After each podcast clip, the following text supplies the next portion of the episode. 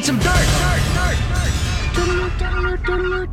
This is a My Talk Dirt Alert. Up to the minute entertainment and pop culture news heard at the top of every hour on My Talk 1071. Yeah, that's really great. Could you please tell us what's going on?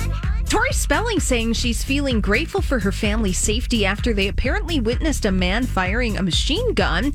She opened up about the incident on a tweet this morning, and Tori assured her followers that she and her five kids are safe after finding themselves in the wrong place at the wrong time. Now, Spelling didn't disclose the specific location of where the shooting took place, but uh, WSB TV2 reports dozens of officers responding to reports of an apparent drunk man repeatedly fi- firing bullets in a hotel in Atlanta. So that's what people.com is kind of putting the pieces of the puzzle together. But seems That's that it- very, Wow. very. Yeah. Yeah. Good. Everyone is okay. Well, Tori Spelling and family are doing okay with that. And I got a couple of trailers to share with you this afternoon. Okay. One is for Mel Gibson as Santa Claus. No.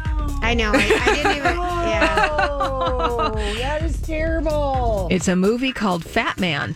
Oh, dear. and it sees Mel Gibson as an angry, violent Santa Claus who has to protect himself from a kid who wants to seek revenge on Santa Claus because Santa gave him a lump of coal.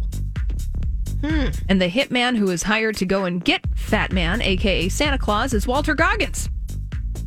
Wow. You can watch Fat Man when it comes on digital November 17th. I do love Walton Goggins. Yeah, I love Walton Goggins. Yeah, well, you might. have, I don't know. We'll see about that movie. And fin- finally, another trailer. Uh, this is on Netflix. It looks a, a little Oscar baity.